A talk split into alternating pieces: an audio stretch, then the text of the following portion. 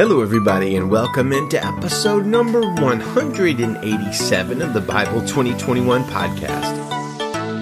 We are reading the eighth chapter of Luke today, and our focus is on what about Jesus terrified his disciples.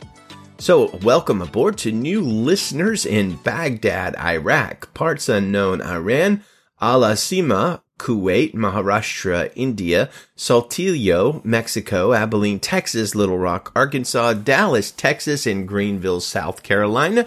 Thank you all for listening. The best way to check into the show and to subscribe and share it with your friends is through our website, Bible2021.com. You can contact us there, send a question.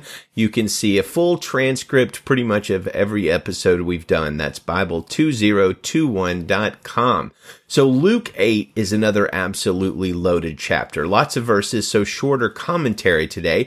But if you look at the whole chapter, there's just so much in there. We have a shorter version of what I believe to be Jesus' most important parable, the parable of the sower, plus an explanation of that parable, plus an explanation of why Jesus taught in parable, uh, as well as a notation about all the women that traveled with Jesus and took care of the disciples. And Jesus teaching about not hiding your light, as well as him calming a raging storm and Jesus driving out a legion of demons into a herd of pigs. And if that's not enough, I'm not even done. We're also going to see Jesus raise a synagogue leader's daughter from the dead, and we're going to see him healing a woman with an internal bleeding issue who simply touched the edge of his garment. So there's so many possible things we could focus on, and only about 10 or 12 minutes to do so. So what can we do?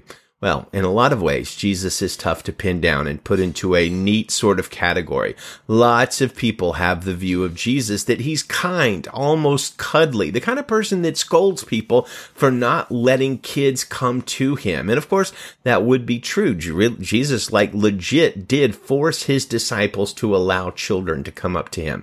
He was incredibly meek and mild, but though that is true, that's not the entire story about Jesus at all. Jesus also has this kind of sheer power that would cause an entire legion of demons to cower, fall down, and beg. Imagine that. One demon, as we see in the book of Acts chapter 18, is sufficiently powerful to beat the clothes off of seven Jewish wannabe exorcists. And yet in Luke chapter 8, we see Jesus faced with an army unit of demons and they grovel and tremble at his feet.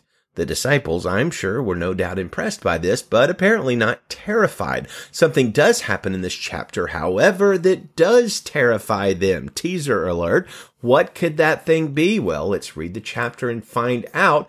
This is Luke chapter 8 verse 1 in the Christian Standard Bible. Afterward, Jesus was traveling from one town and village to another, preaching and telling the good news of the kingdom of God. The twelve were with him and also some women who had been healed of evil spirits and sicknesses. Mary, called Magdalene, seven demons had come out of her. Joanna, the wife of Chuza, Herod's steward, Susanna, and many others who were supporting them from their possessions. As a large crowd was gathering and people were coming to Jesus from every town, he said in a parable, A sower went out to sow his seed. As he sowed, some seed fell along the path, and it was trampled on, and the birds of the sky devoured it. Other seed fell on the rock, and when it grew up, it withered away since it lacked moisture. Other seed fell among thorns. The thorns grew up with it and choked it. Still other seed fell on good ground. When it grew up, it produced fruit a hundred times what was sown. As he said this, he called out, Let anyone who has ears to hear listen. Then his disciples asked him, What does this parable mean? So he said, The secrets of the kingdom of God have been given for you to know, but to the rest it is in parables, so that looking they may not see, and hearing they may not understand. This is the meaning of the parable. The seed is the word of God, the seed along the path of those who have heard, and then the devil comes and takes away the word from their hearts so that they may not believe and be saved. And the seed on the rock are those who, when they hear, receive the word with joy. Having no root, these believe for a while and fall away in a time of testing. As for the seed that fell among thorns, these are the ones who, when they have heard, go on their way and are choked with worries, riches, and pleasures of life and produce no mature fruit. But the seed in the good ground, these are the ones who, having heard the word with an honest and good heart, hold on to it by enduring to produce fruit. No one, after lighting a lamp, covers it with a basket or puts it under a bed, but puts it on a lampstand so that those who come in may see its light. For nothing is concealed that won't be revealed, and nothing hidden that won't be made known and brought to light. Therefore, take care how you listen. For whoever has, more will be given to him, and whoever does not have, even what he thinks he has, will be taken away from him. Then his mother and brothers came to him, but they could not meet with him because of the crowd. He was told, Your mother and brothers are standing outside waiting to see you. But he replied to them, My mother and my brothers are those who hear and do the word of God. One day, he and his disciples got into a boat and he told him, them, let's cross over to the other side of the lake. So they set out. And as they were sailing, he fell asleep. Then a fierce windstorm came down on the lake. They were being swamped and were in danger. And they came and woke him up saying, Master, Master, we're going to die. Then he got up and rebuked the wind and the raging waves. So they ceased and there was a calm. He said to them, Where is your faith? They were fearful and amazed, asking one another, Who then is this? He commands even the winds and the waves, and they obey him. Then they sailed to the region of the Gerasenes, which is opposite, uh, opposite Galilee.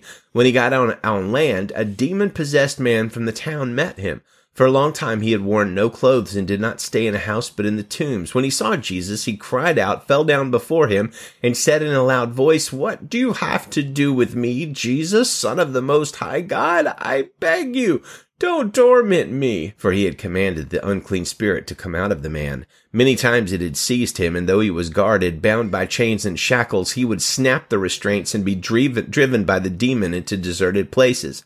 What is your name? Jesus asked him. Legion, he said, because many demons had entered him, and they begged him not to banish them to the abyss.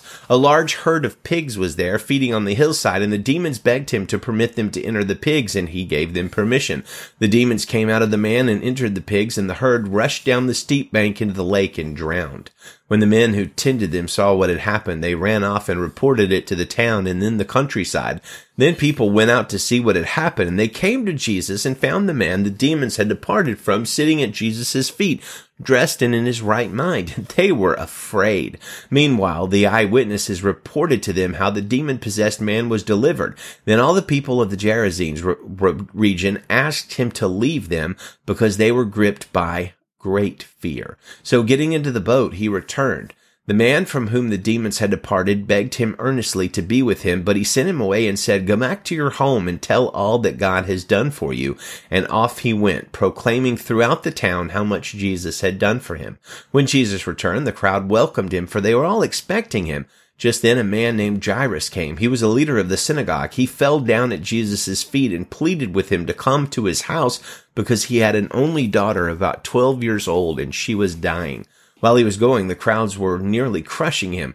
A woman suffered from bleeding for 12 years who had spent all she had on doctors and yet could not be healed by any, approached from behind and touched the end of his robe and instantly her bleeding stopped. Who touched me? Jesus asked. And when they all denied it, Peter said, Master, the crowds are hemming around in on you and pressing against you. Someone did touch me, said Jesus. I know that power has gone out from me. When the woman saw that she was discovered, she came trembling and fell down before him. In the presence of all the people, she declared the reason she had touched him and how she was instantly healed. Daughter, he said to her, your faith has saved you. Go in peace. While he was still speaking, someone came from the synagogue leader's house and said, Your daughter is dead. Don't bother the teacher anymore. When Jesus heard it, he answered him, Don't be afraid, only believe, and she will be saved. After he came to the house, he let no one enter with him except Peter, John, James, and the child's father and mother. Everyone was crying and mourning for her, but Jesus said, Stop crying because she's not dead, but asleep. And they laughed at him because they knew she was dead. So he took her by the hand and called out, Child, Get up. Her spirit returned and she got up at once. Then he gave her orders that she'd be given something to eat.